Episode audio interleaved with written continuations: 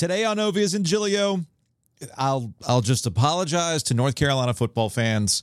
It it finally clicked with me. I now understand why you never trust this football team. Although, hey, maybe that's why you give us five stars on your favorite podcast platform. We can own our mistakes. Thanks to everybody who has rated us on their favorite podcast platforms. Thanks to everybody who has followed us on YouTube. And thanks to everybody who's purchased a t-shirt. If you haven't yet, we got hoodies. Check it out. BreakingT.com slash OG. Five stars only. Positive vibes only. OG. OG. OG. OG.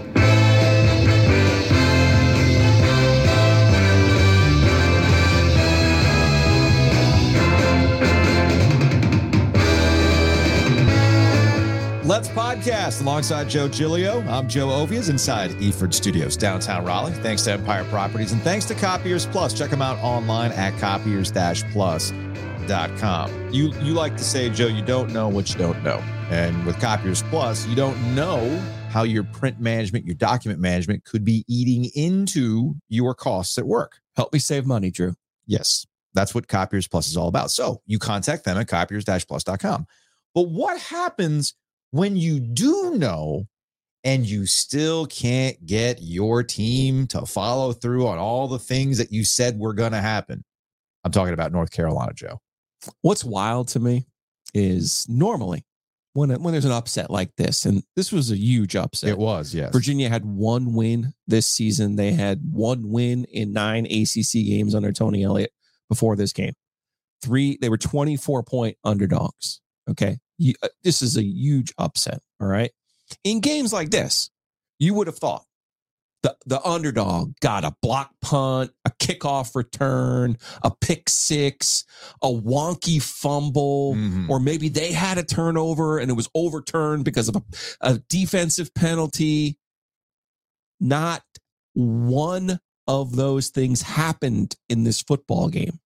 Virginia. So look, there's two there's two very distinct takes to take away from this game, Mhm. and they're both true. Mhm. Okay. Number one, Virginia just simply outplayed North Carolina in this football game. Yes. Things I never would have thought in a million years. Tony Muskett, the transfer from Monmouth, was better than Drake Maye when this game mattered in the fourth quarter. Okay. Virginia just ran the ball down Carolina's throat. Which is something that North Carolina's been able to do this season with Omarion Hampton. Yes, when it mattered. Yes. They Virginia made all of the plays when it mattered. Not one bit of it was fluky, and it actually should have been worse because Muskett threw a pick in the 1st half in the Mhm. end zone, and Mike Hollins had the in, uh, fumble through the end zone So in what could have put this game really away from. it's funny you mentioned that because you you you mentioned how Virginia didn't get the breaks that are typically associated with an upset with like a this. huge upset like this. North Carolina got all the breaks. And when they fumbled it out of the end zone, I thought to myself, all right, Here's here- here's where Carolina is going to pull this thing out and their blessed season will continue. And we'll see if the Georgia Tech game is the one that North Carolina can, pa- you know, power through. And that's when we'll really get a sense of whether this season's about it or not. We talked about, I talked about this with Western last week. I did not expect the Virginia game to be the one right. that blew up in North Carolina's face. I said last week that it was the Georgia Tech game, a place where they've routinely had issues in Atlanta throughout their entirety of their football program. But as old school, and this is where I get to the apology. I want to apologize to North Carolina fans, football fans specifically, uh, because what happened against Virginia is what old school North Carolina football fans will tell you. No, no, no. The Cavaliers are always the ones that will give us an issue. I mean, remember when it was a big deal when they went to Charlottesville and actually won a road game because they had so many instances where even some of the worst Virginia squads would still find a way to beat North Carolina and all their talent. So I, I want to apologize to North Carolina fans because this Saturday it finally clicked for me. Because you know how it is with UNC and, and football, and there's this attitude. We've talked about it with Lauren Brownlow. We've had listeners point this out. Like, we're just waiting for the other the shoe to drop. I know Chris over at Dagon Box Scores actually did a newsletter that was was titled exactly that. We're just waiting for the other shoe to drop when it comes to North Carolina football. And I think the reason why I never really it never really clicked with me is because I always saw the flaws in North Carolina. You know, a couple years ago, the Sam Howell year where there was this big breakthrough, I kept pointing out, y'all, the defense has to answer some questions. And until those, until the defense answers those questions, I cannot trust North Carolina. So I already went into the season going, I don't buy it. But this year I bought it. Like As you should have I through the it. first six games. I bought it. Yeah. You know, like to to paraphrase Bomani Jones, I finally, I finally, I, I finally found myself on that narcotic. Okay. So, you know, shout out to uh, to Mav, a longtime UNC fan. We even tweeted that out. It's like, man, every time I think I'm off that narcotic, I find myself back on it. And here we are being disappointed in North Carolina football. So I thought this North Carolina team was a complete team. They had all the offensive weapons you could want. You've got Drake Maye, who's going to be playing on Sundays. And all I ever asked out of North Carolina was to play competent defense, which they had done up until this point. But man, like to your back to your original point, they just straight up got beat. And I was not expecting that on Saturday night. And I don't care about the lack of crowd, the energy. This is the difference between good seasons and great seasons. That you have to good team, great teams find ways to motivate themselves for the bigger picture. Not, well, I'm going to get up for a Saturday night. You like to call it sunny day, right? North Carolina football is very sunny day. North Carolina's issues are never the games like these big games. They can win big games. Mack Brown doesn't have a I can't win the big game problem. That's not the problem for North Carolina Mack Brown. Their issue is they constantly find themselves, and this goes beyond Mack Brown too.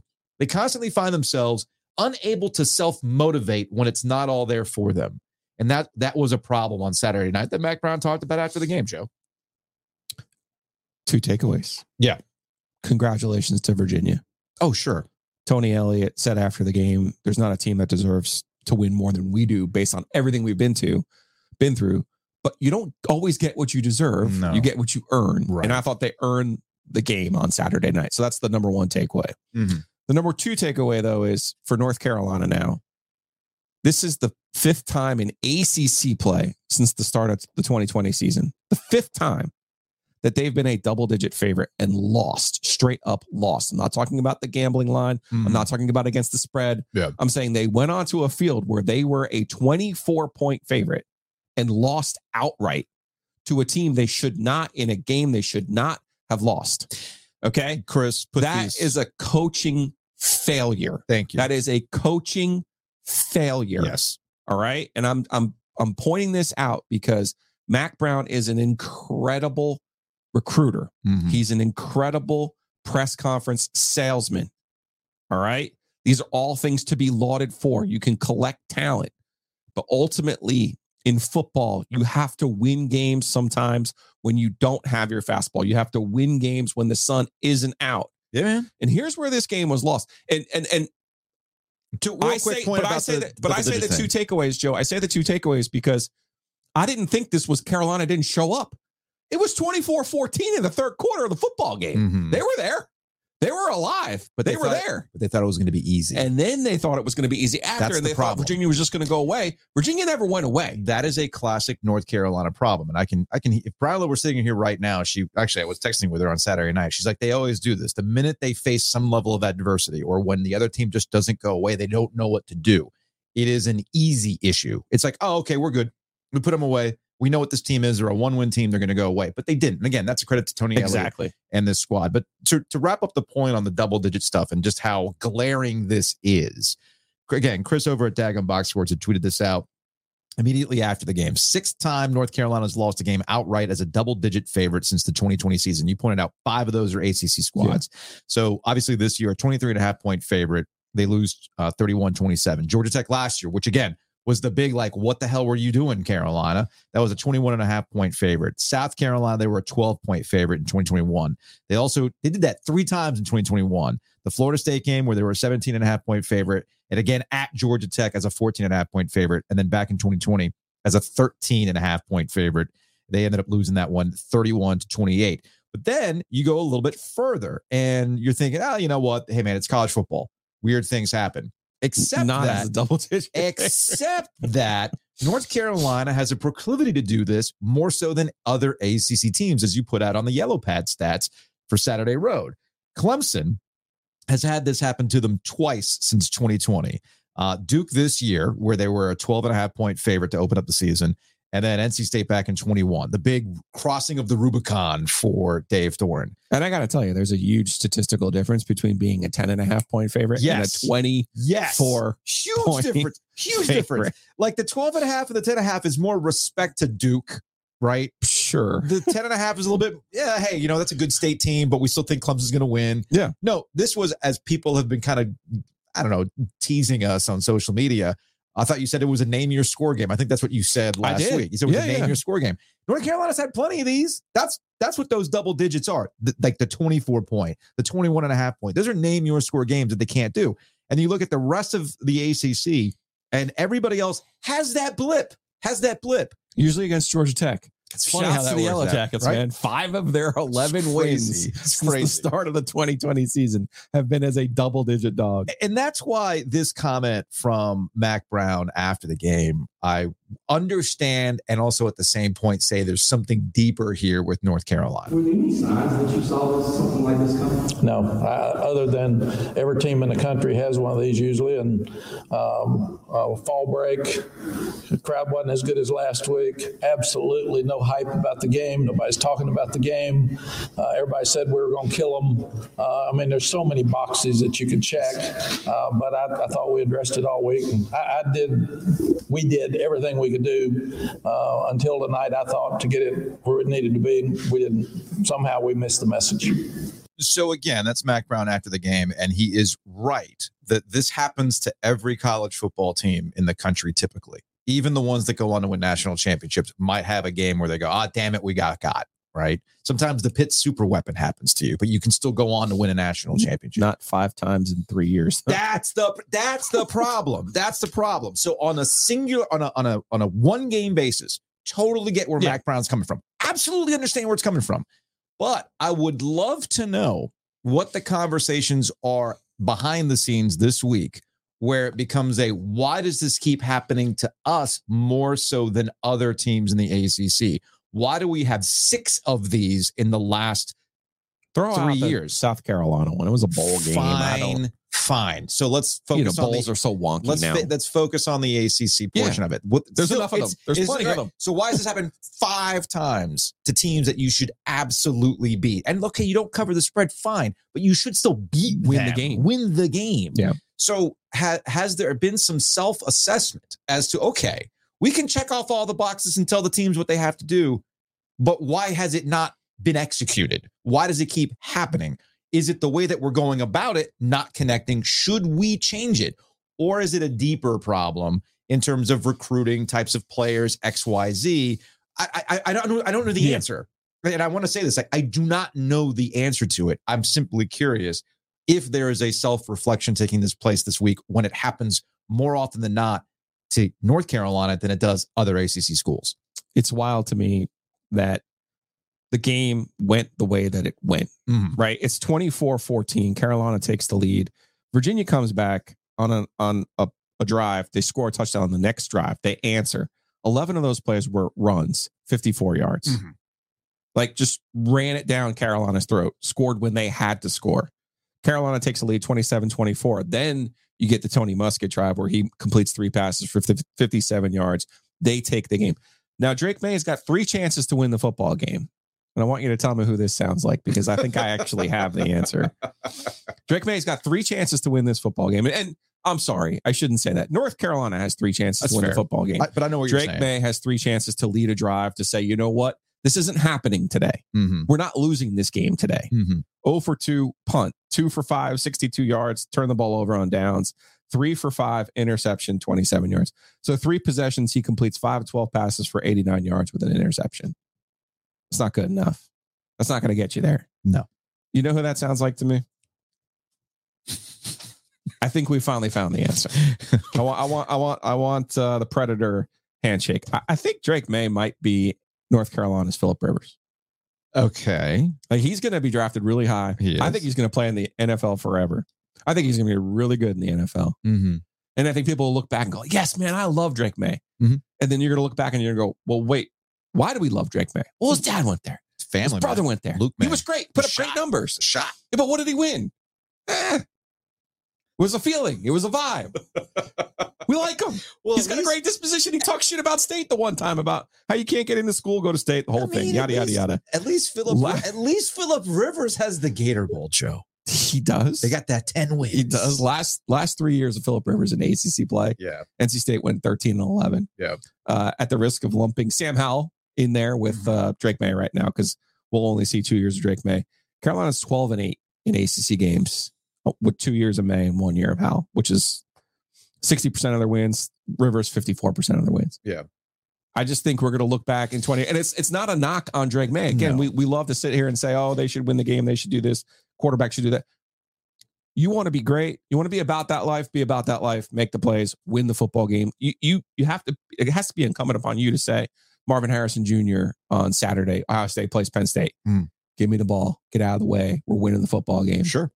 When you say what's Carolina's problem, I could name ten uh, UNC basketball players right now who, as Roy would call them, tough little nuts, Yeah. or everyone else would call them dogs. Right? Got that dog in them. Uh, right? Yeah. Who's the last dog who played football for Carolina? Marquise That, Williams. that you go? Yeah, he was. Mark Marquise was the last guy. Switzer was- was too. No, no, Switzer no, no, no. too. But in terms of in terms of a guy who, and much to Larry Fedora's chagrin, Marquise Williams is the last Carolina football player that I can think of off the top of my head that says, "Screw it, I'm going to go win a football game." We're not You're, losing you're, game. you're dragging my dead body off this field. Pretty much, Yeah. yes. So I I think that's at the risk of oversimplifying, Yeah. of course, as we always do. Of course, of course. That's what we do in this business. You look at it and you go, you tip your hat to Virginia because th- there was nothing fluky about that football game on Saturday. No, no, there wasn't. There really wasn't. However, it's not over, Joe. It's just one loss. It's just one loss, Joe. And there's still a path, Joe. They, they can still do it, right? Maybe. Here's what Mack Brown said after the game about being a, one loss team with still plenty of season left to go. Yeah, I'm really excited that we're six and one, and that it's one of the best records that we've ever had at this school at this point. And I'm not going to let this ruin what we've got going. We've got a, a, a really good team that didn't play very well tonight. That's again Mack Brown after the game. And, and he's right. I do agree with that. He is they have a absolutely good right. team that did not play well. Mhm. I now, agree. now, now the coaching staff's number one job is to not let this one loss Sure. compile. But you got to understand, like, just as I said, Philip Rivers, like those teams, his his last three teams had real chances. Like that league was wide open. Like I, I think Florida State's pretty good. Uh, Duke fought with them for three quarters. We're actually going to get to that in a second. but I, I think Florida State's good, but they're not like end of the world good. Yeah, but they're, they're doing one thing that you put on a yellow Yeah. pad stat that other teams in the ACC are doing. But I think there's but a I deeper think when you go about back that again, if you're a. State fan and you go back and you look at those years, you go, well, surely they they won the divi- Well, there were no divisions. Nope. It's like surely they won something, and you're like, Nope.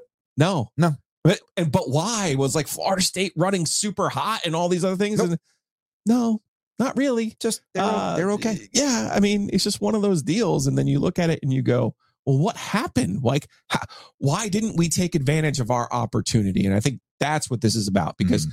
you mentioned Marquise Williams, and the last time North Carolina was really in a college football playoff conversation, in my opinion, they never were because they disqualified themselves by losing to South Carolina. yeah, And their fans kept being like, well, if we beat Clemson, if, if, if, if, no, you disqualified yourself with that loss. This loss disqualifies North Carolina as a, as a college football playoff contender. agree. They could still win the ACC, something they haven't done since 1980, by but the they're not in the college football but the- playoff. this loss, this game disqualifies them from the college. There is no path for them to make the playoff anymore. but I thought losses didn't matter. It's in, your wins. in college basketball, they don't matter. Oh, that's right. And it's just the opposite in college football. Housekeeping. I just wanted to clarify on that one. Uh, speaking of basketball, we're going to be at ACC tip off on Wednesday of this week. So a little bit of programming. Love note. our uh, our lineup. My yeah, gosh. yeah. We I see hold on a both of my guys, Mike Young and Steve Forbes. Hold on a second. On Let that me- list? Let me pull up the. Let me pull up our list here because Just I, missing Bray and uh Passner. Well, who's to say Bray doesn't show up? You know, just to hang out, right? At hospitality. Josh I- definitely might. yeah, actually, we should text him. Hey, you man. in Charlotte? You in Want to hang out? What up? Yeah, we're supposed to talk to Jon Scheyer, uh, Kevin Keatts, Armando Bacot, Steve Forbes, uh, but also some of our basketball faves like Jeff Capel, uh, your guy Mike Young, Brad Brownell, uh, and others. Uh, maybe we'll talk some whether or not Miami's a basketball school with Rem- Jim Larrañaga. Remind me to ask Brad Brownell about the Jack Clark Middlebrooks trade. Oh, I'll, I'll jot that down. So yeah, so I bring up ACC tip off for a couple of reasons. One, we're going; that'll be a lot of fun. But our podcasting schedule will I be was to little say you have to tell people they get upset when their I, I routine know. gets I altered. as somebody who loves a routine, I understand where people are coming from on this. So Wednesday's show is going to be a little wonky in that it might come out a little bit later than it typically does. The goal is to till, to still get it on YouTube by two o'clock. The podcast itself might come out a, come out a little bit later. Um, we still have to get the logistics of all that with the scheduling of the interviews and things like that. Thursday's podcast will be more of, hey, here are our conversations with Armando Bacot and Kevin Keatts and Jon Scheyer and Steve Forbes, et cetera, et cetera Thursday's our big four day. it will be our big four day Yes. on the podcast. Um, and speaking of uh, of the fans of the podcast, an opportunity to hang out and you know tailgate. We got the OG tailgate coming up. Not only do we have the OG tailgate, we now have tickets to give away Exciting. to this hockey game. This is November 7th. It's a Tuesday night. It is the Sabres at the Canes. Our wings are better than yours. My man, Ryan Malley, wings over Raleigh, wings over Chapel Hill, wings over Greenville. We'll have wings at the OG tailgate. We'll have beverages at the OG tailgate. And now, thanks to Hunter Mars, we will have tickets to give away. We'll have three winners. We'll give away three pairs of tickets to the Canes and Sabres. The OG tailgate will be out in the lot there. You can't miss us. We'll have a table. We'll have the sign. The sign's coming out. Mhm. Sign's going to Charlotte too. It's going to be a busy week for busy couple days for the sign. Do we have room for the sign Sign's coming. in We always, Charlotte? we always have room for the sign. Because we don't have that much room at a Yes, card table we'll- in Charlotte. We'll dangle it. We'll dangle it above the ring like it's uh, uh Oh. money in the bank. Okay. Yes. Okay. That's, why we got it, Joe. That's why we got it. Fair enough. Fair so enough. OG tailgate. What are we doing? You're gonna follow us on the Instas, Yes. Follow us on the Instas. and then you're in. OG OG Triangle Media. We're we're gonna have a post, Okay. and that way we'll you know like the like the post, make a comment. We'll pick some people out. love it. very excited about that. Uh, was very excited about uh, seeing some of the Ring of Fire pictures on the Facebooks. Uh, shout out to Matt Davis and SureGarner.com, 919-779-8277, or even easier, just go to the OGinsurance.com. Matt Davis over at State Farm, uh, part of the community. Again, here, local, actual in person, and there might be chili involved. Okay, so I just need to thank our people because one of Matt's Nicole Mhm. works for Matt, gave away the game. She comes up to me and she goes, I just want to meet you. I said, Hey, how how are you doing? She's like, I work for Matt. Yeah. I said, Yeah. She goes, Your audience is the best. I told Matt, more of that, please. Yes, please. They're smart. They're not calling me up asking for stupid stuff. They're just like, hey, they call and they go, Can how can I save money? Can you save money? She's like, they're the most realistic people I've ever dealt with. That's funny. She's like, thank you. I immediately went over to Matt. I go, uh oh, she can't away the game, man. Got to extend that contract. But seriously, shouts to shouts to our listeners Yeah, no, and our that's- audience. that's That's awesome. That's a great compliment. I love that. Unbelievable compliment on a Saturday. endorsement. I love that. Um, no, but shouts to uh, Matt and the Ring of Fire and, and the whole neighborhood there because they ended up raising twenty thousand dollars That's awesome. for the community of hope. That's so awesome. great, great work by Matt. And of course, if you want to save money, give Matt a call. The OGinsurance.com. Also, big thanks to Homefield Apparel. Check them out online at homefieldapparel.com. Use that promo code OG23. My brother used the OG23 promo code and he ordered a sweater, which arrived while I was in Florida uh, because I was crashing with him while Caleb was at the Bands of America competition In Orlando. Camping World Stadium in Orlando. Luxurious Camping World Stadium dude. in in swank downtown Orlando. Let's let's Is that a put, hey Joe? let's let's put a pin in that. Let's put a pin in that, please. Because yeah, maybe at the end of the show, I'll highlight my first ever visit to the Citrus Bowl. Oh, Okay. I didn't realize I'd you'd never been there. I had never been there before. I had no reason to go. I've never had a reason to go to the Citrus Bowl. Well, I uh, went and stalked Marvin Austin at the Yeah, Senior Bowl or whatever Well, it was called. I've got I, so I guess as a as a tease for later on the podcast, or if you see the timestamp, I'll give you my Bands of America review because I do have some listeners who are band parents who have gone through these things that were curious about my first ever Bands of America. But no, while I was there, my brother my brother has like an entire wardrobe of home field stuff. It's Oh, that's hilarious. awesome. Uh, but one of the sweaters, an NC State sweater, arrived that he had used in the promo code. now So he was trying to about that. trigger me by keeping on calling it that. sweatshirt. There you go. I bought a Disney sweatshirt while I was there too. So Did anyway, you? use the promo code OG23 again. That's OG23.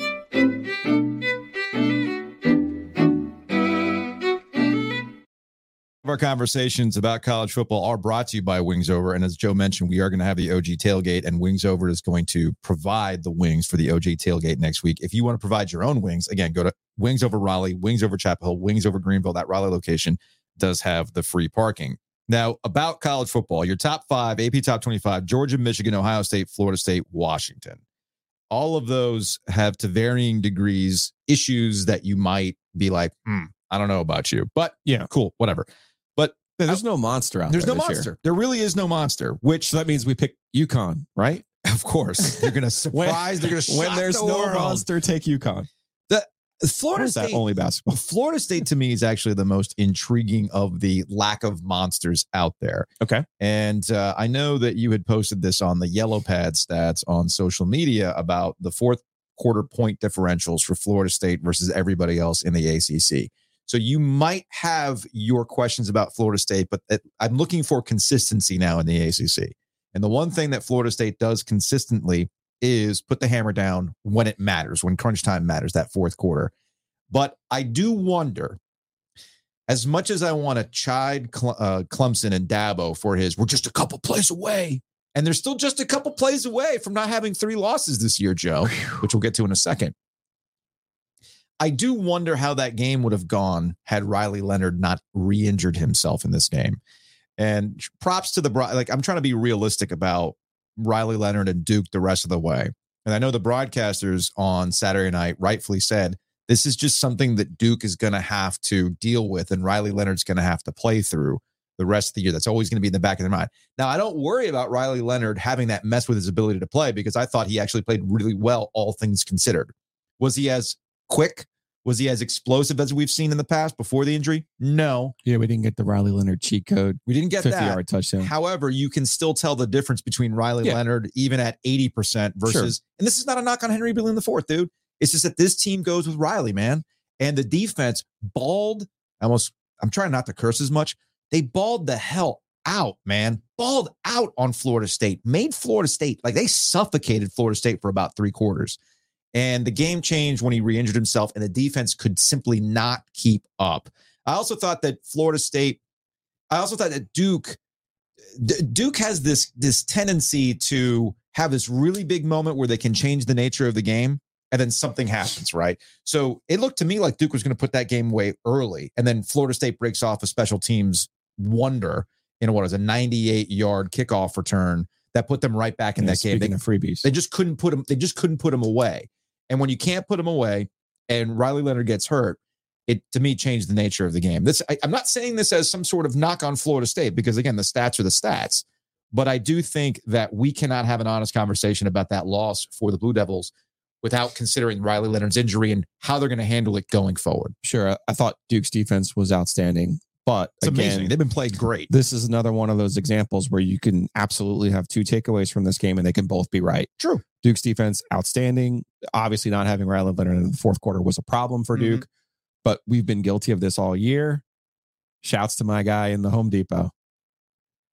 we want to talk about Drake Maye Yeah. because I I love it. You know me, when I see things in person, I get I it changes me. Sure. Love to talk about Drake Maye. We love to talk about Riley Leonard. I haven't seen Jordan Travis in person. Mhm. It- he didn't play at state last year, so that always changes the way that I look at a person Right. when I get a chance to see them with my own eyeballs. Jordan Travis in this game is the is the reason Florida State was able in the fourth quarter to outscore Duke 21 nothing and was the reason they were able to assert themselves. Duke had, goes, I love Elko going for it on the fourth down, even with Belin in the game. yes. They have a chance to kick a field goal. Fine. I, I it would have made it a six point game, but I, he said it after the game that that, that wasn't going to help us. Mhm. We needed to make it a 10 point game, not a six point game. Totally agree. I like the call. It was actually a really good call. Um, it was actually uh, pressure on Belin. Made a he made a nice play just to get the ball off and give his give Calhoun a chance to make the catch. Timing was off. Florida State then goes 14 plays, 96 yards. On those 14 plays, Travis ran four times for 40 yards. Mhm. We've talked before about the value of a Russell Wilson back in the day was extending a drive with his plays, not necessarily a design run, but hey, it's third and seven, and you outrun eight different pros on Carolina's defense to extend a drive. Sometimes you just have to have moments like that. Jalen Hurts last night against the Dolphins, I thought it did a lot of that, extending plays, making plays, extending drives when nothing was there. I think Travis did that, and I think it's time we we tip our hat to Jordan Travis, another one of those sixth year quarterbacks in the ACC, and, and we're gonna look back on these COVID years and be like, man, Mhm. there are some old ass players in college football. There are, yes. Jordan Travis and Payton Wilson right now would be my picks for offensive player of the year and defensive player of the year. And it's not a mistake that they're both sixth year guys. I agree with you on the Payton Wilson part of it. And are we a little biased because we watch mostly the triangle schools? Yeah, sure. But I do wonder if State's record is going to kind of oh, it will. it'll He should have been the player of the year in 2020. It'll, it'll eat into Yeah. it'll eat into the fact that Oh, he's had do you remember who was in 2020? Uh, a Notre Dame player. Oh yeah The well that, dumbest thing of all time. you know why that was the case though I, right? I don't actually. it was because basically everybody was trying to be nice to Notre Dame Brian Kelly and, and the, the the linebacker. I'm not going to butcher my name. family. No, I think the reason why they did that, including the ACC network, the ACC network even did a documentary about their one season in the ACC. Did they? Yes, That's funny. they did. They absolutely did. So I feel like, th- to me, that was a year in which they were trying to woo Notre Dame into Yeah. the ACC. Like, we'll even give you the player of the year and the coach of the year. And of course, Notre Dame said, "Yeah, thanks for uh thanks for the night out, but I'm I'm going home." Just to you continue mentioned the though, Florida State fan though, Chase. Oh, uh, yeah, yeah. apparently Yes, uh, somebody yelled at you at the Home Depot. not in a bad way. Not in a bad way. but he, He's he like, did yeah. tweet at us. He's like, yeah. He's like, hey man, I, I want to get some love on the pod. Oh, Yeah. okay, cool. But I was the guy yelling at you at Home Depot. yeah, Explain what happened there. He had tweeted at us like, "Hey, is it okay now to to be like, Sure. like maybe we could talk about Florida State because you jumped the gun a little bit and we're like Carolina's the most complete team, and I was like, well, of our teams, but I did, I did not think that included Florida State. No, I at the time I still stand by what I said. Sure, and- I still stand by what and I that's said. fine. That's fine. Like Yeah. the way Carolina had been playing in those first six games, Yes, I don't. I only had said oh, about Florida State, and the, but I want to Okay. get back to one Florida State thing that because Travis does get a lot of credit. Mhm. Jaheim Bell, I, I thought was a guy who made a big difference in this game. That's the tight end they got from South Carolina. Mhm. And again, if you're Florida State and you're swimming in those deep NIL waters, not only did they get Keon Coleman, who was a little bit quiet in this game, I thought Bell was a great pickup. I love the way that they used him. When teams blitz the shit out of you the way that Duke does, Yeah. your tight ends and your running backs then become your quarterback's best friend. Bell, eight catches, 53 yards. That's a that's a wonderful luxury to have if you are Florida State. And again, Florida State, tell me again why you can't compete because I'm very confused. okay, that's yeah. That is- financially, I should say. Tell me again why you can't compete financially because you have an NIL All Star team. they do, but they almost lost to Clemson earlier in They the should have lost. to Clemson. And They, needed a football lost. miracle to beat Clemson, And they did. but they And- got it. and that's why. And I'll- maybe that's your point about Mack. Like there are games like that happen. there yeah there are but that also was a game in which you had two top level acc schools Sure. regardless of what you think about clemson with top level talent going toe to toe and the reason why i've florida state's funny to me in that i still stand by what i said about north carolina being the most complete team because i've actually seen Flor- my at, up until this past weekend north carolina take care of business the way they should Florida State hasn't, which gets back to that fourth quarter. At least when the money's on the table, they have Yeah. found a way to, to win And the BC game was wonky too. it, it was it was a weird game and again that's the red bandana Mm-hmm. game and we know how boston college plays their hearts out for those games i get all that stuff but i do find it just because north carolina lost doesn't mean that what i had seen before what happened on Well, saturday change their first count. Yeah. okay it, it's not like it doesn't it's all of the sudden it actually it should what it should do is it should make you more upset that they played the kind of game that they played on saturday not that it invalidates everything that you had seen up until that point florida state No, you just don't get the chances like that. you don't and, just because you're going to go there with Florida State right now, who probably will take advantage of their chance, or ha- they have They in years have. past. they have and i think it's there for them because at least they'll still find a way to win and that gets back to the beginning of this conversation with there's no monster out there in college football Right. And they front loaded their schedule, yes and now basically they get the pit, Pitt super weapon on the on 11-4. They get Miami at home 11-11. it's already happened though. Um, and I will say about the NIL All Stars, this is something to get to Clemson that Dabo is going to have to have a real, you know, heart to heart with himself about what he wants this program to be. because Dabo spent all this time leading up to the Miami game about how they were just three plays away from being undefeated. is such a loser's lament. It is, but it's also very Dabo sunshine all the time. All right. And I get where Dabo comes from. Dabo's very true to himself. Um, but this past Clemson's five and six in their last eleven games against Power Five opponents. they've now had three losses, at least three losses in a season for three consecutive seasons. They're back to 2010 levels. Of course, this is Yeah. what Dabo referenced after the loss to Miami, where he felt the frustrations of 2010 in that they find themselves in these games, but they just can't power through. You know what the difference is? Talent, man. Yeah. Talent will cover up a lot of deficiencies in how you go about trying to win football games. And when you were when you were out talenting everybody, when you had a Trevor Lawrence, when you had Deshaun Watson, you were able to just outclass everybody else in the ACC. Florida State has upped their game. You see the difference there, right? And Dabo has to think, all right, how do I get back to where Clemson was talent wise in a world where a transfer can completely change the nature of how you go about winning? And it's not just wholesale changes to the transfer portal, right? We talked to Mike Elko, what, last week, two weeks ago. Uh, it was before the NC State game. And he pushed back on this idea that Duke wasn't active in the transfer portal. They just identified what they needed and they went out and Mhm. got what they needed. So Clemson needs to at least go in that direction. We're not asking you to go Lincoln Riley because you see how that's working out for him. We're not asking you to go Deion. All we're asking you to do is get with the freaking times. And if you feel like you're not at the level where you should be at the wide receiver group, if you're not at the level where you feel you should be at the quarterback, which how many times are you going to throw Cade Klubnik under the bus, man? This is now this is now a couple weeks now. Actually, it was after the Florida State game and the two overtime losses. And that's the thing about Clemson. They got two overtime losses and some some plays they'd like back in the Duke game. So I'm on board to an extent with Dabo as to you know where they could be, but where I disagree with him is that it's not some sort of execution problem or whatever. It's a talent problem at Clemson. They're just not at the level they used to be. So those games in which you could pull it out, Sure, you need They're an not eraser. there. You need an eraser. they don't have them. Yeah. they don't have them right now. what a fascinating game on Saturday. No Tyler in Van Raleigh. Dyke, by the way. What a fascinating game yeah, no, in in Raleigh It on be. Saturday. no, it won't be. you know why it won't be? Why? There's two things that Clemson does. Yeah, There's we haven't seen that boy likes to likes him. to bring it for the Wolves. Yes. So there's two He things. does. There's two He things that does. Clemson does. Right. First one is just that. Yeah, He absolutely loves making Dave Doeren's life miserable. yes, They might be boys off the field, but on the field, he loves to stick it to the Wolfpack. He might get some, he might derive pleasure of the lament that comes from Wolfpack fans that we just can't get over them. Oh my goodness, right? I, I mean, you got the Wolf Blood.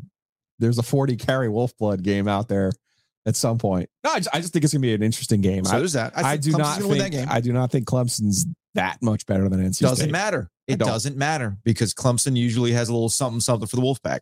And the one thing that you and I have referenced, but I don't know if we've seen it yet, Clemson still has a game in the course of the ACC. Sure. Hey, we're still Clemson. We're still Clemson. Have we seen it yet? Everybody plays the Super Bowl though. Was the this is Florida- state Super Bowl, man. Was it was dude? I'm the, the Clemson you. game. The Clemson game has been NC State Super Bowl for several years. No, no, no, no, no, no, no, no, no, no, no, no, no. You're saying this No, year no, is no. the Super Bowl? My my theory, my Super Bowl theory is everyone plays it. Everyone has a game where everything goes right for you, of course. where you look good, where you're finally feeling it in your plums, and you're bringing the juice to the market. sure, sure, like sure. you have a game. Not it's not like people how misinterpret Super Bowl with like, I know oh ECU only cares about playing Carolina. Or, no, no, no, it's not that. that's not where you're getting. It's like the stars align. And Right. for state, the stars usually align when people tell them that they suck, which everyone is telling them after they lost to Duke. And it usually comes after a week off, which they just got. And it usually comes at home when they're in the confines of Carter Finley Stadium, where it's like, oh, look, Mm, look at all these people around here. They're actually pumped and juiced into this thing. right. I'm not saying, and you know, just because you play in the Super Bowl doesn't mean you win it. This is true. Which gets to my question about Florida State and the we're still Clemson game in the ACC. Was the Florida State game I- that game? It probably was. It's not going to be the North Carolina game. probably not. I think Okay. Carolina just had their stumble.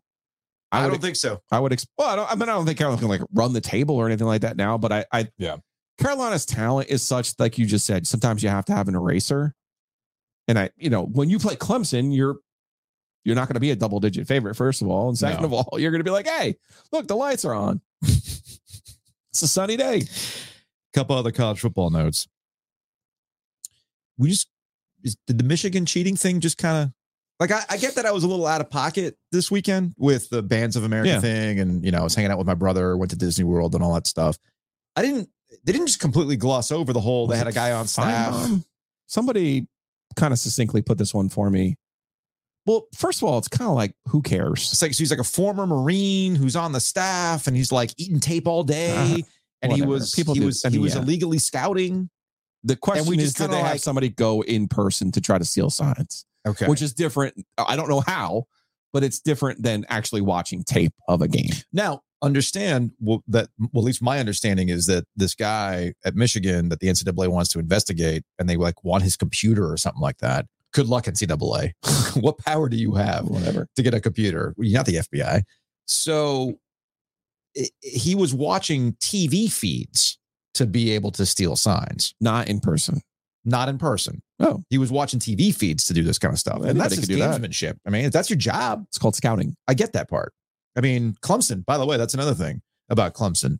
Is it lost on anybody that Brent Venables leaves? And Brent Venables had a huge, this massive reputation as a sign stealer. Sure. And now that he's gone, Clemson might not have that extra edge when in crunch time when you don't know what's coming. Right. Brent Venables. Of course, it didn't matter in the Michigan Michigan State game, and of course, it could, you know the biggest biggest thing that came out of that Michigan Michigan State game was some guy who runs the scoreboard decided to fire up a YouTube quiz channel, and they inadvertently played a quiz question that was, "Hey, where was Adolf Hitler uh, born?" Wasn't really that. It was like the picture of Hitler made it seem like he was like a Hollywood star. Like it, was, super it was strange, glorifying. It was like two questions about, well, what color is this? And Well, yeah. oh, and oh, what color is uh, the the I question? sent you the clip. You sent me the clip, and I watched it. And, I, and the and the question before the Hitler question was, Something about the What? rainbow. No, what color was Spock's blood? Yes. yeah. And then they went to Hitler. Never go Hitler. Just no. Even if it's a quiz channel. Stupid. It's totally stupid. Well, but Michigan, this whole thing, this this whole persecution complex thing is setting up for Michigan to win the national championship, which I've been calling for weeks now. yeah, the and yeah, then the they're going to be there, and you go, "Oh, he was suspended. oh, he was cheating." yeah, There's big Goodell, Yeah. Belichick vibes to this thing. Like, Meanwhile, uh, shout out to James Franklin, who still can't get over, and uh, Lincoln Riley Yeah. still can't get over Utah three years in a row now. We called those last week, man. Called those last week. Ohio we- State over Penn State. did. I, Utah. I, I honestly thought Penn State had a chance.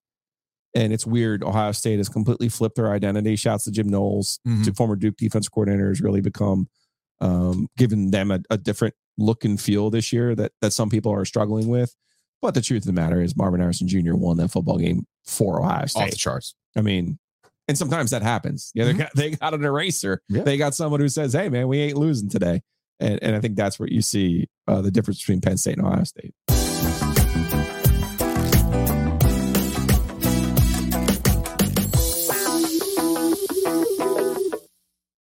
Big thanks to Hometown Realty for sponsoring Ovies and Giglio. Check them out online at myhtr.com. They make it really, really simple for you. Buy, sell. They got the mortgage calculator. And what we know about this area, I was actually talking to my brother about it, about affordability in the area.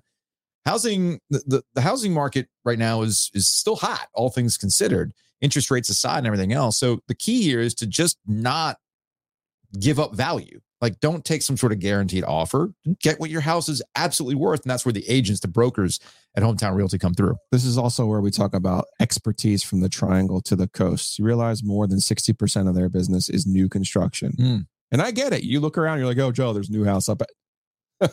It's changing, my friend. It is. So you want to have the right ins. Barry Woodard's crew, they have those ins. It's their expertise that makes this thing go. And of course, the simplicity of myhtr.com. Also, big thanks to Whitaker and Hamer. You might be going to closing. Whitaker and Hamer can handle that for you. Uh, check them out, wh.lawyer.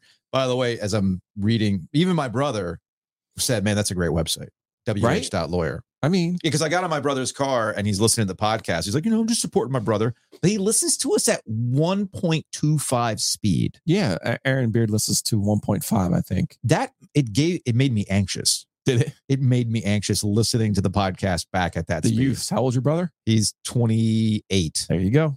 The youths love two things podcasts and bourbon. Yeah, but Beard's not a youth. So what's his issue? No, Beard's just Beard. anyway, check him out. W. He's the guy in the car a lot. yeah, he is. What's up next? What's up next? Over to the NFL. The Panthers did not play, so they could not hurt you, Panthers fans. And I'm here to start the week off with positive vibes ahead of their game against Houston, against CJ Stroud, the referendum bowl between Bryce Young and CJ Stroud. Oh, people can't wait for this one. But I'm going to give the Carolina Panthers credit for once. okay. So this could be a new segment. Joe and Joe give the Panthers credit for once. I want to give the Find Panthers, something nice to say about the Panthers, Giglio. I, I, I want to give the Panthers credit for not going after Derek Carr as a free agent quarterback. The Derek Carr experiment in New Orleans seems to be blowing up. Okay. And Derek Carr got sympathy when he was with the Raiders because your head coach is Josh McDaniels. And remember, Derek Carr wore it, man. Like, But he also was like duct tape and bubble gum the year with the uh Basu No, what was the oh, uh, Bisaccia. Versace on Yes, the floor? yes. Yeah, yeah, yeah. Yeah, was it Rick Bisaccia? Was that the, the head coach's name, the interim coach's name? He kept no, no, no. Let's be be fair here. We both said at the time, you know what? Go to get Derek Carr wouldn't be a bad deal. I agree. Yeah. And I'm here to tell you, I was wrong about that. Okay, so was I because I thought he would have been fine. Because he's not fine in New Orleans. And Thursday night, they they have instances where Derek Carr is showing his frustration. And he had this clip that went viral where he's blowing up at uh, Olave. And then after the game, he did the one thing quarterbacks cannot do, one thing Mm. that Bryce Young will never do in his word salad. He did not take ownership for all of the issues. He simply he did a, and I'm paraphrasing here. Y'all, y'all need to talk to them about some of the stuff they were doing. That was frustrating me. Like, ooh, okay. And he rightfully got ripped by the likes of Mike Florio, profootballtalk.com, and other places about, hey, man, you better repair that in the locker room because your team can turn on you real quick. And the Saints, I'm not sure you could put the toothpaste back you in might not be able to. tube. You might not be able to, but that's on that's on Derek Carr and the Saints to figure out He going went. forward. He went full Giglio. never go full Jill. Never go full Giglio. You Unless you're there for 20 years. Yeah, never do that. If you're there for 20 years, if you're at the Raiders, like you could go full Giglio with the Raiders. You could. And again, Josh McDaniels is the coach, and nobody likes Josh then all of a sudden you go to the Saints and they're looking at you like, okay, no, no, buddy. that shit might have worked with the with Not the here. Raiders. not here. You don't Not here. have that here. And I also want to give the Panthers credit. This might be a bit of a stretch, but I want to give the Panthers credit for not giving Deshaun Watson the contract he wanted. Okay. That was the Browns who did that. Because if you remember the Browns, I don't even know if it was what he wanted. They they went so far over the top, maybe, even of the market value. maybe. But uh, look, I, I mean, he'll I'm take it, obviously. I'm just trying to give the Panthers credit. But you remember Okay, that they desperately wanted Deshaun Watson. David Tepper wanted Deshaun Watson badly, super thirsty. Do you know why? Why? And I, I, we'll give him credit here. We'll, we'll keep working on this. Okay, all right. Because at the time, Deshaun Watson was a distressed asset. he was, He loves distressed assets. but he was going to overpay for said And distress. that's where it becomes a problem. until. no, Watson told him straight up he didn't want to play for them. So do I not give him credit? I mean, I mean, while sure- we're, we're, we're, we're retconning this, list. But I mean, I'm sure. I'm sure if the Panthers gave Deshaun Watson the the contract that the market Browns value. did, Oh, oh. then he would have played for the Panthers. Uh, yeah, Right? I, mean, I think if, if anyone gave you that contract, you would go, you'd be like, okay, Okay, cool. fine, right? So the Browns might actually have signed the worst contract in NFL history. It's entirely possible. But who keeps leading them to wins? Get ready. With the defense, no, no, no. I know PJ Walker's the quarterback. No, don't do this. Don't do this. Don't do this. Yes, PJ Walker is the quarterback of record. Like I can't even name the guy in Chicago that they now want to Agent. Bagent, right? Yes. He's the guy that they're going to turn into Brock Purdy 2.0 all of a sudden in Chicago. Like, come on, y'all. Hey, man, if you could play, they'll find you. Shepherd. Come on. Shepherd man. College. No, dude. Like that's not, no, we're not doing that. We're just we're not doing that. I'm just pointing out the irony that it was a former Oh, Panthers okay. quarterback All who right. you're trying. Fine. That is funny that PJ Walker is the So, quarterback of the XFL Mahomes Counterpoint. is the guy who happens to be the quarterback of record for these Browns wins, but it's the defense that's getting them over the Yeah. top. And Deshaun Watson, you know, fall, you know, he gets he's out of the game with his shoulder. He didn't play the last two weeks because of his shoulder. And it's like, He's done, done. He's done. He came back last year. He wasn't any good, He's and people done. were like, "Oh no, he'll be better this year." No, he's he's not good this year. It's not magically coming back for He him. three more years on that contract. Yeah, they'll have to pay him and move it along probably. Um, okay, w- while you're while we're workshopping this bit here, Give me the Panthers got credit on this? How about this though? Uh, there were there. Yes, we were both on board for Derek Carr. yes, we were. right, and we were wrong. Right, like eh, sometimes you We'll put a it, guy in a new spot. Own it. Um, the best quarterback in the NFL this week was Lamar Jackson, and he was definitely our first choice for all of these teams to be like. Oh, really? You have a top 10 pick? Mhm. Oh, oh, really? You have draft capital that you want to be giving away? Oh, Mhm. really? You want to give away DJ Moore? And Then all? go get him. maybe go get the MVP of the. But he's got injury concerns. Mm. Does he? Does he? Or was he just trying to get paid? Okay. Or is he like really, really talented? You know, an eraser. So are we are we done with the bit about giving the Panthers credit?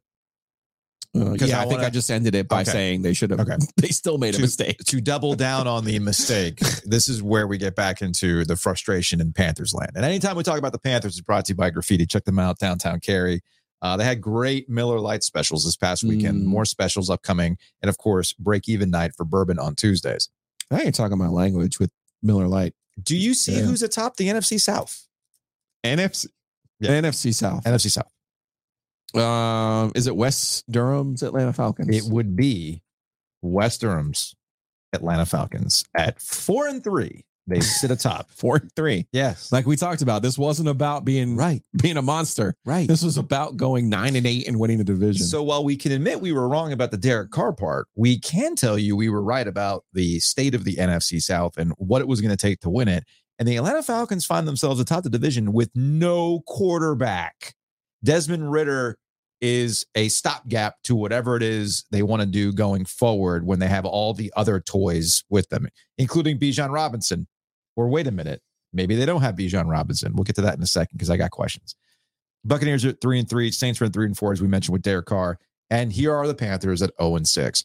Had they just been, had the Panthers just been competent, they might find themselves in the mix. The reason why people like me and you and others thought, hey, man, it's there for them to win the NFC South because this is a rebuilding year in the division. Yes. There is nobody out there that should scare you. There's nobody out there that if you can't get your shit together, you can't find yourself in the mix. yeah, that premise remains the same. It remains the same with the exception of the Carolina Panthers, who are completely out of it at 0 and 6. So that's where the frustration comes in because as the season goes on and you see the NF, you see the NFC South being just kind of mid, and Desmond Ridder is your QB of record for the Falcons atop, you think to yourself, man, had we just gotten this right, man, the injuries on the defensive side of the ball for the Carolina Panthers, that I think to me are the buried lead for why this season has gone the way that it's gone outside of what's happened with the offense. They're decimated on the defensive the defensive side of things like that. And then of course the offensive line regression. Well, changing schemes probably wasn't a great Probably idea on defense. defense either. But About Bijan Robinson. Apparently he had a headache. okay, So he didn't play in the first half. I think he only had like six, he was only on the field like six or seven times. probably would have been useful for my Tyler Allgeier fantasy. So Information. th- this is where you and I have a difference. So I'm waiting at the airport to fly back. What you looking for? Missing something? Oh, you need your your your next killing you, which you probably I could have used some of that at Disney World, by the way. Anyway, I'm scrolling scrolling threads and I'm seeing all I'm seeing like the NFL people that I've started to follow on threads complaining about what's going on in Atlanta and what's going on with Bijan Robinson, whatever. I'm like, I don't know, man. Like, was it not in the injury report? Oh, that's the problem. Apparently, there was no day to day. He could be limited. There was nothing in the NFL injury report that would lead you to believe that Bijan Robinson wasn't playing. I forgot who the NFL insider was who had tweeted out uh, is Arthur Smith playing against Bijan Robinson in fantasy this week? Is that why he's not getting any touches? And I guess this is just another reminder of where I go, you know what? Not playing fantasy sports isn't the worst thing in the world for me because it doesn't warp my brain. And I start having this freak out. There's been so much digital ink spilled about what the Falcons did with Bijan Robinson, who apparently had a headache. They kicked three field goals. They won 16 13. They're four and three. They're in first place in the division. Amazing, right? Can't make this stuff Amazing. Up. Meanwhile, you have the Kansas City Chiefs and the Eagles establishing themselves once again to be the class of the NFL for different reasons altogether. I would love to have Cam Newton on this podcast right now. Why? I would promise you, if he watched that game last night, he saw the ghost leaving Jalen Hurts' body. He saw the eighth, ninth, and tenth seasons of his career leaving Mm, the soul of Jalen Hurts. Because we should applaud Jalen Hurts for for gutting it out and doing all of those things that we love to, you know, compliment players for. Speaking of this tied to the headache thing, right? Yeah. Jalen Hurts had no business playing in that football game last night. No. None. And hey, man, he wanted to win. You do it for your team. You do it for your teammates. I, I get all of that. But what would you rather have? Jalen Hurts primed and ready in, in January or Jalen Hurts picking up a win over the Dolphins on a Sunday night game in October? in January. Phew. But that was Cam Newton. Hurts is Newton to me. Yep. Big guy, basically a running back playing the quarterback position who then began to figure some things out because he was able to set people up with his legs the way that he was. Hurts was laboring. Like it was obvious in the first half of that football game that he was not right. Mhm. And not one person from the Eagles was like, hey, uh, Maybe you should be Man. out there. maybe we should try something else here. Like, is this game really? I mean, I get you just lost to the Jets. That's the reason why. think about how great the Eagles defense is. They have all these other things that they have going on. I think Like, last I, night. I was last- I watched that game and I was unnervous. I had RG3 vibes from it. I'm sure Cam Newton, as we've talked about, was spectacular Hall of Fame player, but it was for eight seasons or Mhm. nine seasons, whereas Tom Brady played for 20. Yeah. Well, they they played the same position in very different styles, very different players. And as long as the Eagles are square, I don't want to hear this in four or five years about, well, Jalen Hurts was this Jalen Hurts. No, no, no, no. He's pouring it out for you. Yeah. And he is literally taking years off of his career. Mm-hmm. but you mentioned the defense. The defense is the reason why the Eagles are a contender. The defense is the reason why they knocked Miami off schedule. And in watching that game last night, as much as I've enj- as I, as I have enjoyed the Miami Dolphins season, and as much as I enjoy Mike McDaniel and a breath of fresh air in terms of what he's trying to do offensively, and also just his demeanor, how he answers questions, and how he carries himself. I love all that stuff. He doesn't seem like he takes himself all that seriously. He's willing to have fun with this stuff. Now, do this for 10 years and come back to me, and then you're an old curmudgeon like Bill Belichick, which we'll get to in a second. But I figured out that the Miami Dolphins are an exotic car. All right. How Everybody, so? everybody that I've ever known who has an exotic car loves it when everything is finely tuned and it's in the best conditions. Oh, I'm taking this thing out to the ring. I'm taking this thing out, you know, whatever. But all it takes is like one little instance to throw the entire thing off, and it's going to cost you a lot of money to fix. You go in for an oil change, and you come to find out, oh yeah, by the way, you got this thing leaking. Uh, you know the the the torque bar. Anyway, I'm not a I'm not a car guy, but you get what I'm saying. I'm just throwing out terms now. I'm not a car guy in any I- shape. really. Joe? I, I don't know. Maybe I'm- the torque bar was I your don't know. first I'm not clue. actually, you know, what? I'm sitting here going like, what were the terms that? Oh, the, the flywheel. I'm going through all of my Forza Motorsport and Gran Turismo tweaks in my head to see if I know what the hell I'm talking about with a car. But you get my point. You get my point, right? They're an exotic car. so the Dolphins, well, you know, they're missing Jaylen Waddle for two for two quarters.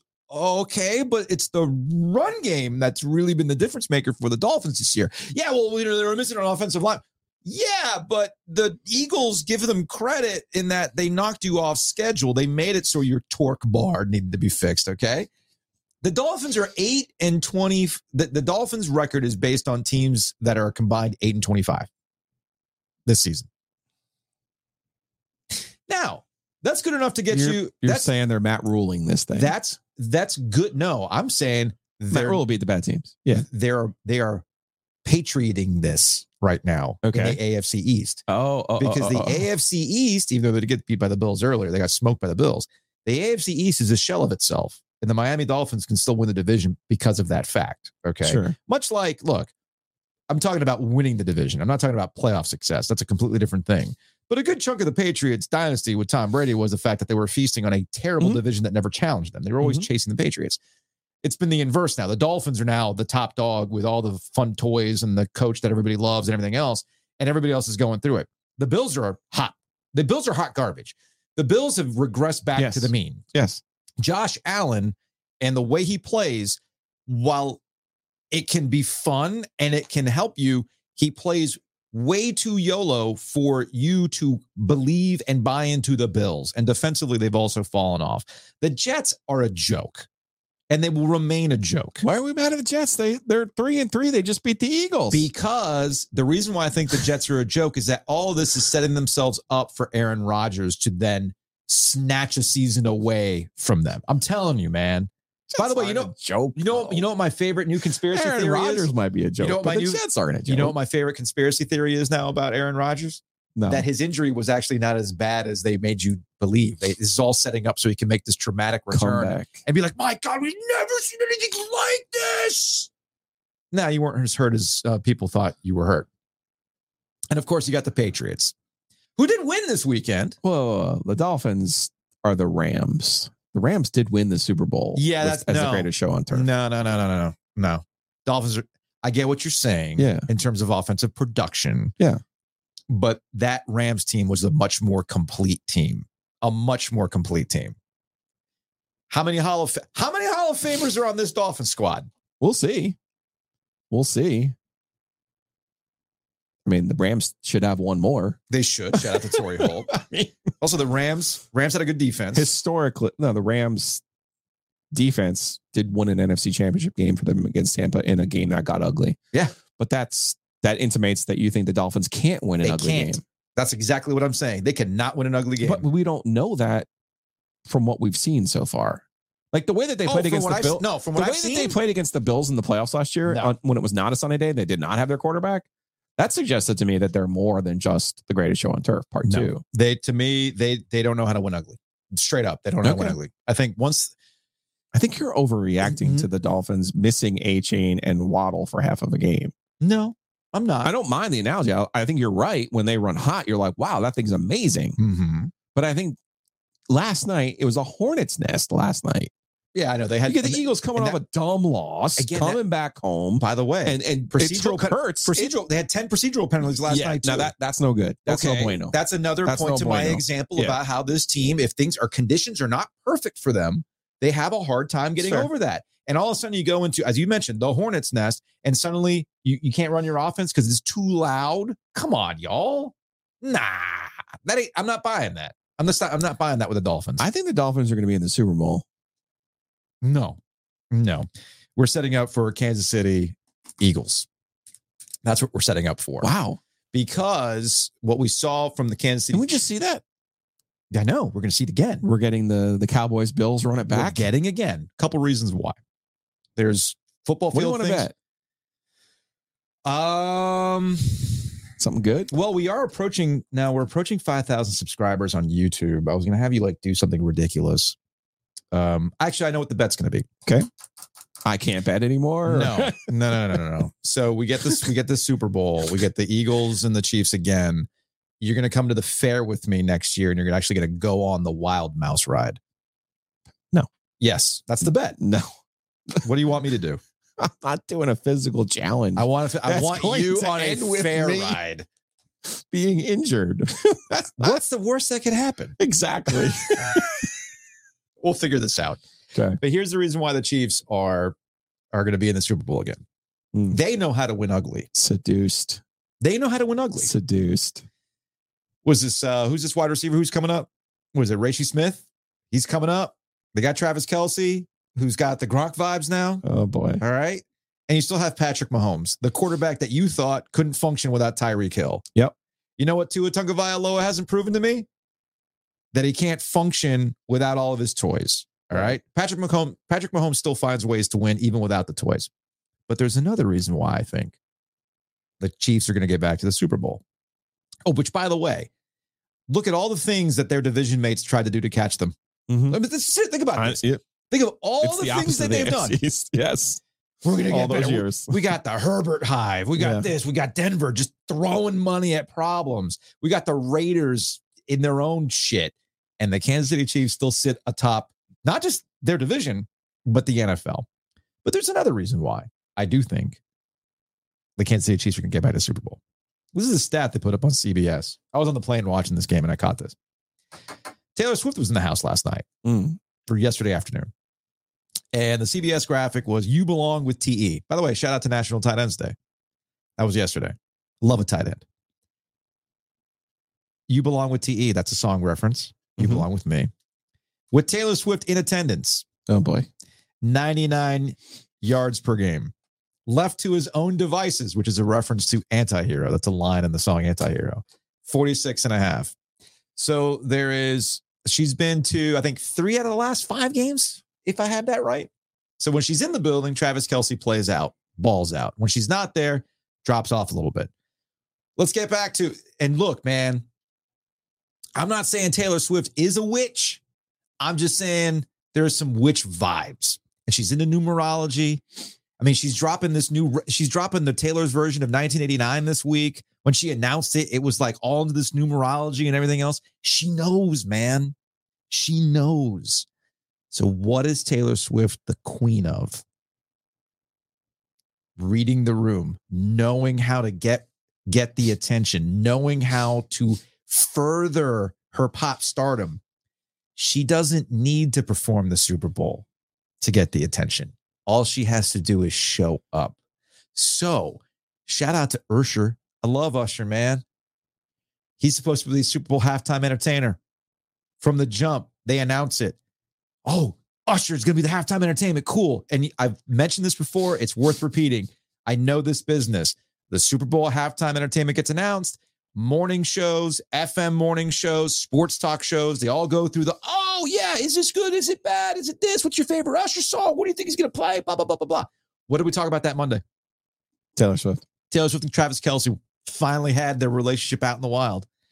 Now she's going to show up at the freaking Super Bowl to watch her boyfriend play. Chiefs will not be there. Yes, they will. And Usher will not be discussed whatsoever. We're all just going to get the cutaways to Taylor Swift and how many cutaways we're going to get. There's going to be a prop bet, by the way. Yeah. How many times is Taylor Swift going to be shown in the box watching this game? I'm be- telling you, It's going to be tough to bet on it when she's not there and the Chiefs aren't there. who's going to get out of the AFC? I just told you. Not the Dolphins. I'd, I'd rather, if you had futures for me, I would buy futures on the Ravens more so than I would the Dolphins at this point. I like it. Okay. I like it. But I'm counting right now. We're getting a rematch. You heard it here first, folks. And if you don't believe me, just go listen to some Taylor Swift songs and think about numbers. Where's the moon phase going to be? All that stuff. It's going to happen. Book it.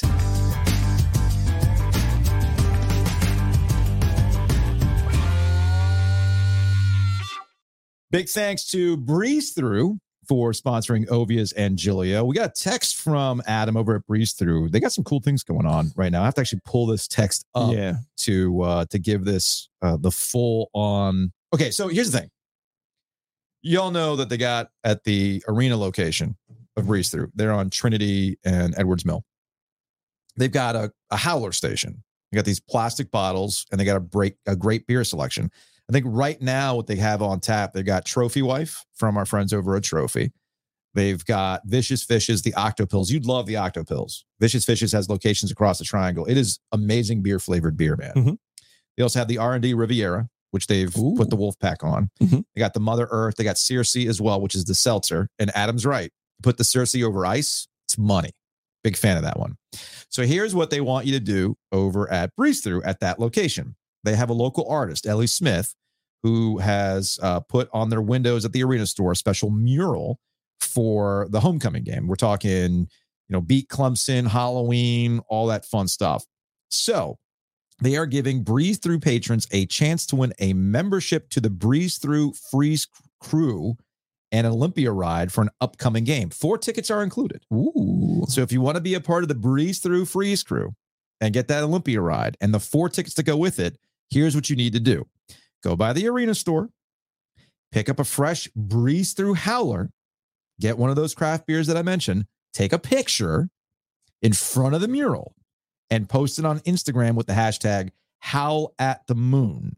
So you got to use that hashtag and tag Breeze Through NC in order to win this on the social medias. Get All some right. tickets And you get the and a ride on the and a ride. So they're going to pick the winner next Sunday. Uh, so go check that out. Big thanks to our friends over at Breeze Through, and big thanks to our friends over at Butcher's Market. They uh, Kenneth was our guest on the 919 Vice podcast this past week. Making it work. Loved it. One reminder about Butcher's Market. We can talk about the meats all day. Sure. But if you're entertaining, they have great appetizers.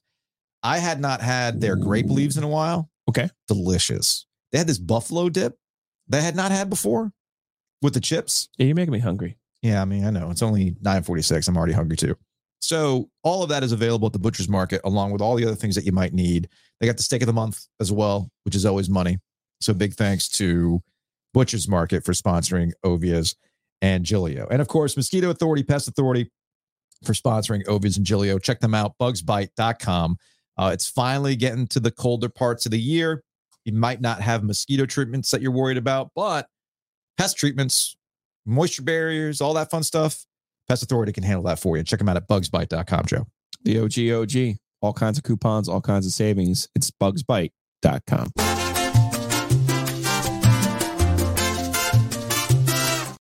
So hold up. You had to go to Camping World to scout Marvin Austin? so, So what what year is this? What year is this? Refresh my memory on this, man. I don't remember this. The year he got suspended, That was what, 09? 10, right? Was it 9 10? Yeah, I guess it was 10. Yeah. 10 because he didn't play. Yeah. He ended up playing in some all all star game in Orlando Mm-hmm. where he was like legitimately the only NFL prospect at the camp because all of them went to Mobile, but he wasn't invited to Mobile. That's So it was in. Orlando, That's and it was right. like it was.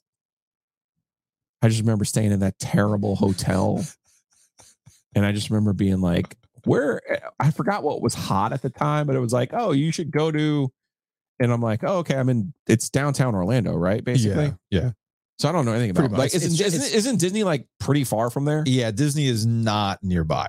Okay, It is not maybe it was like when the Star Wars stuff had come out or something like that. No, no, that was well before that. Okay. That was well before that. Whatever it was, people I- were, people were like, "You should go do this," and I'm like, "I don't think I'm anywhere near that." No, I had never honestly, I had never been to Camping World Stadium, the old Citrus Bowl. My my brother kept getting on me about that. It's like it's not the Citrus Bowl. It's not it's not called that. It's Camping World. I'm like, whatever, man. It's still the Citrus Bowl. Uh, in fact, they still do like the Cheez-It Citrus Bowl. So I was there for Bands of America. It's this big marching band competition. I think it's the Pop Tart.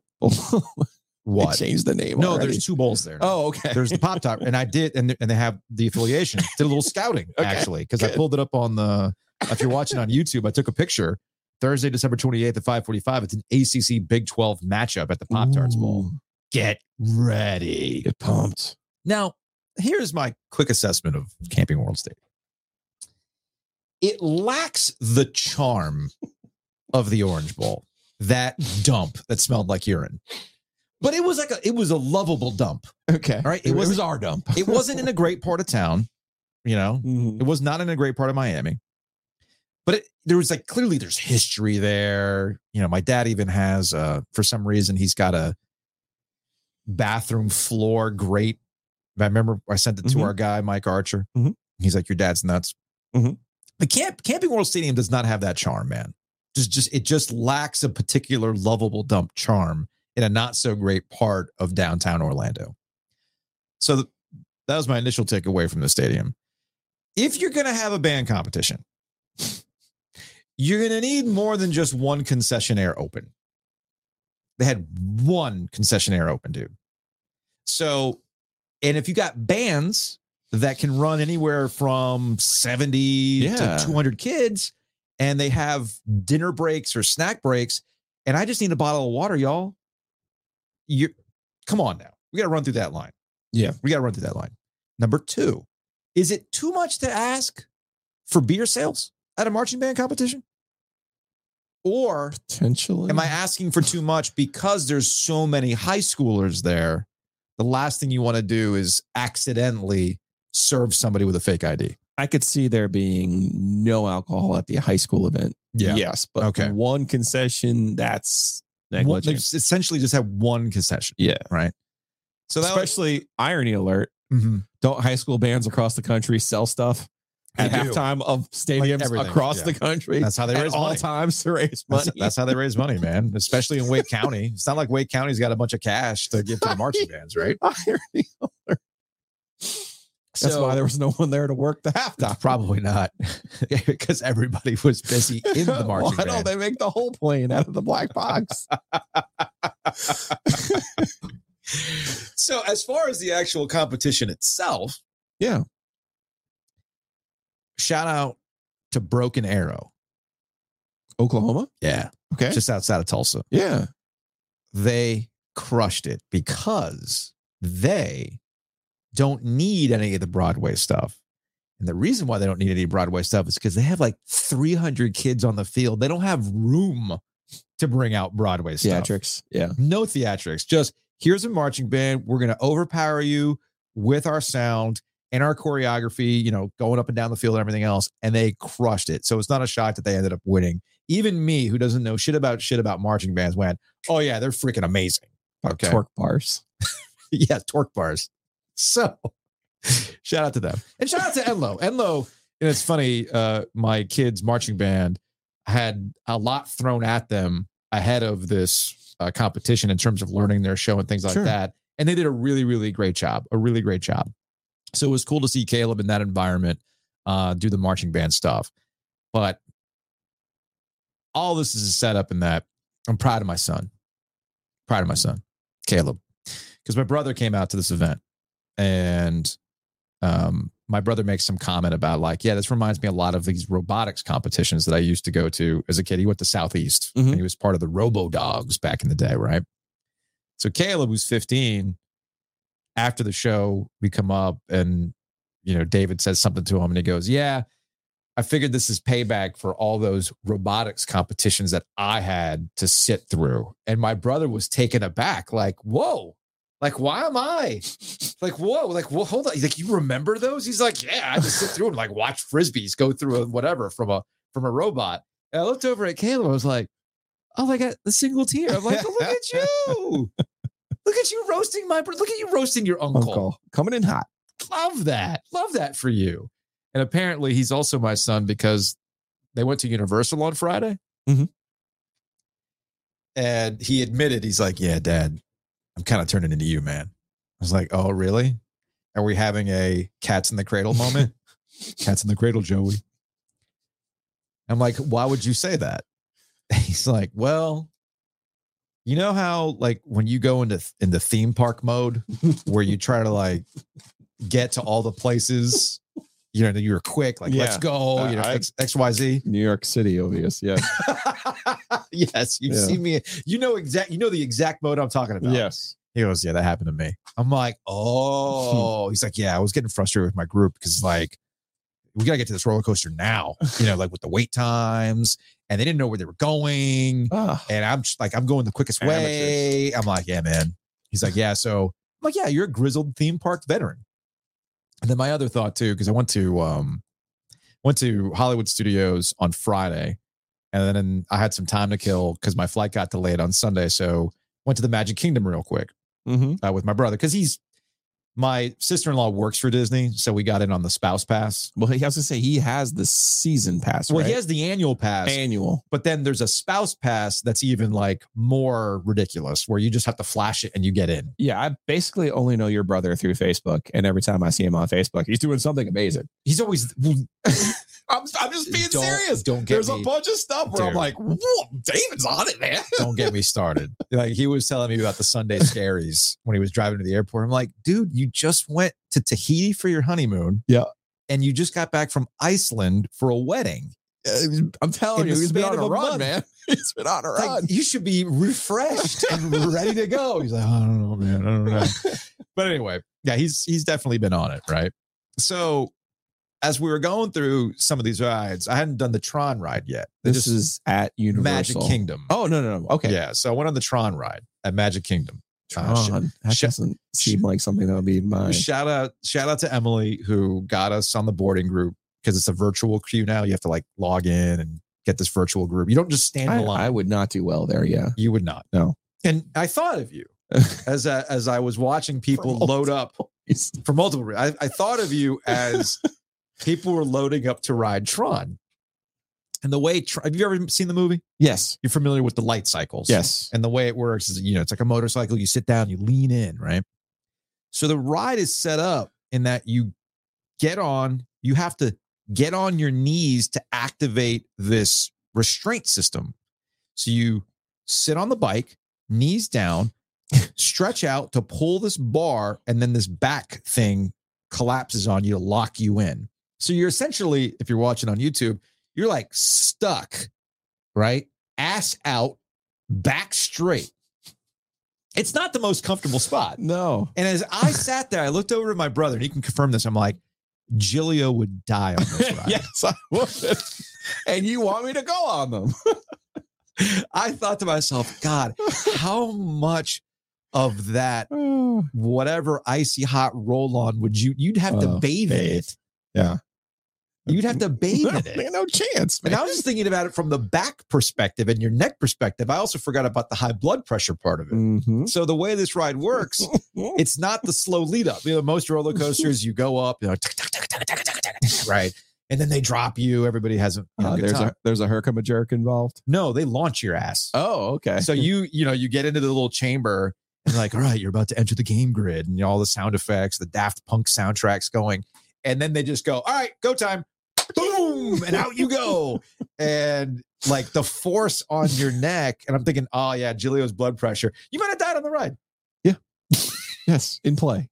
Death in play. that's legitimately in play. yes. So when's the last? So when's the last time you were on a roller coaster? I'm, oh, I, maybe when I was a kid, like in seventh grade, I went to Disney World. yeah, I went to Space Mountain. Right? yeah, Yeah. Space Mountain was the last time you did it. Yes. Okay. Yeah. Wow. Yeah. Now, actually, Tron is not the ride you you die on. I know the ride you die on. What you just described did not sound like a pleasant experience. it's me. the it's the Velocicoaster at Universal. Have I told yes, you I about? would, I wouldn't even go on these things. have I told you about the Velocicoaster? No. Okay, so the Velocicoaster is at Universal, and I am not one to curse on rides. Okay. Like I'll go woo, you know, whatever. I have a good time. Like oh yeah, you know, whatever. I I've never gone like, oh shit, you know, anything like that. It's only happened once, and it happened on the Velocicoaster. First time I ever rode that. They purposely make it seem as though you are going to come out of the chair. Oh no. So they strap you in. You're pretty strapped in there, but there's enough wiggle room so that when they do some of these inversions, it feels like you're about to leave the chair. Oh no no. Your ass comes up off the seat. Mm-mm. All right. Nope. So the f- the first instance was they fake you out. It they make you feel like you're going to go to the right, but then they all of a sudden jerk you to the left, and you come out of your seat as though it's going to Mm-mm. launch you out. And that was the first instance I dropped an expletive. No sir. All right. No sir. No sir. And then there is this thing called a top hat, right? No no no no. So with the top hat, you go all the way up, all the way up to its highest point, and then they flip you around and then drop you straight down. Mm-mm-mm. I have never experienced this riding a roller coaster before, mm, where they mm. launch you up, you see nothing but sky, and then during the flip, you're so disoriented, you don't know where you are. And then when you get your bearings again, you're looking straight at water, straight at water. no no no nope nope And that's when I dropped another expletive. Nope. Okay. no sir.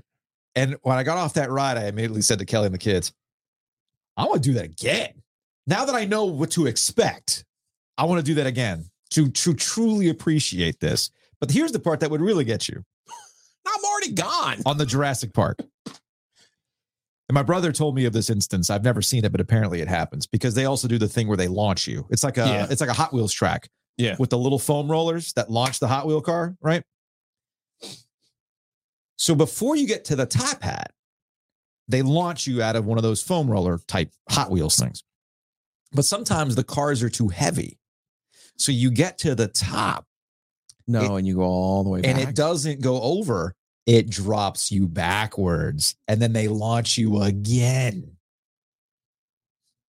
So, yeah, no. back to our Chiefs Eagles bet. No, no, We're no, no. We're going to get into the OG Mobile. Oh, okay. Well, See, if there's now an it's- OG ah, ah, wait, wait. Are you saying there's an OG mobile? Wait a second. So we're gonna get an OG mobile. We're gonna road trip this summer. I'm gonna get you on some of these roller coasters.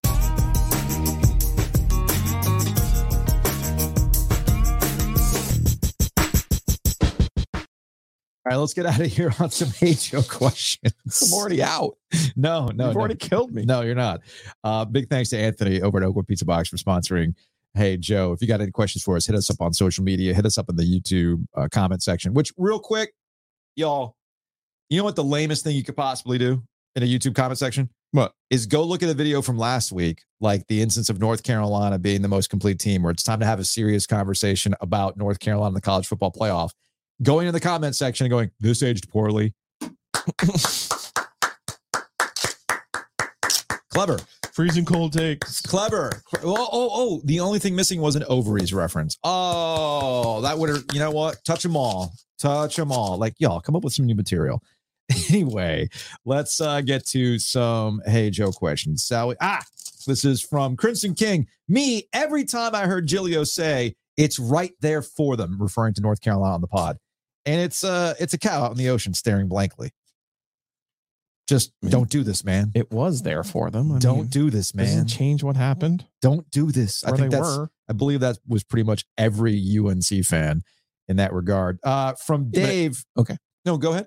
Well, when it's incumbent upon us to react to what we've seen Yeah. and try to extrapolate what we think is going to happen. Oh, agree. Totally agree. And I can't sit here and I, I get you might your experience might be oh the, the shoe's going to drop, but Mhm. when you're watching a team and you're in it, you're going this is what they are. This is what their chance is. And I thought we had done a decent chance of couching it as this is what their chance is.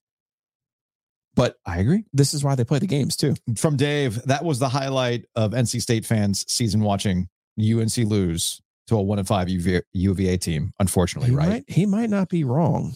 He might not be wrong. I'm pretty sure there were a lot of I'm pretty sure it's a state fan who was who was thinking this. That's what I'm saying. There's a lot of state fans who were texting me and, and even on Twitter and then getting at me on Twitter like, "Oh, you see what happened? You said they were going to go." I, no, I just said, "Man, this is they Well, were th- they were awake. is the sleeping giant was awake." from Johnny. It's you and Giglio's fault. I figured as soon as y'all mentioned they had a path to the CFP, it was gagging time.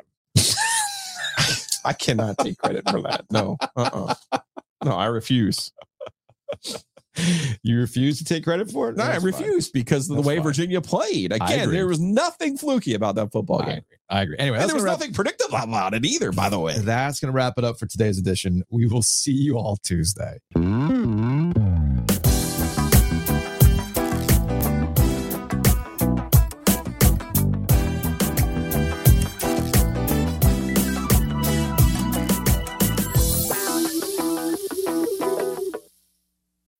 When you need mealtime inspiration, it's worth shopping Kroger, where you'll find over 30,000 mouthwatering choices that excite your inner foodie. And no matter what tasty choice you make, you'll enjoy our everyday low prices, plus extra ways to save, like digital coupons worth over $600 each week. You can also save up to $1 off per gallon at the pump with fuel points. More savings and more inspiring flavors make shopping Kroger worth it every time. Kroger, fresh for everyone. Fuel restrictions apply. Save big on your Memorial Day barbecue, all in the Kroger app. Get three pound rolls of juicy 80% lean ground beef for $3.49 a pound with a digital coupon. Then get select varieties of flavorful Powerade, Body Armor Super Drink, or Arizona tea for 77 cents each, all with your card. Shop these deals at your local Kroger today, or tap the screen now to download the Kroger app to save big today. Kroger, fresh for everyone. Prices and product availability subject to change. Restrictions apply. See site for details.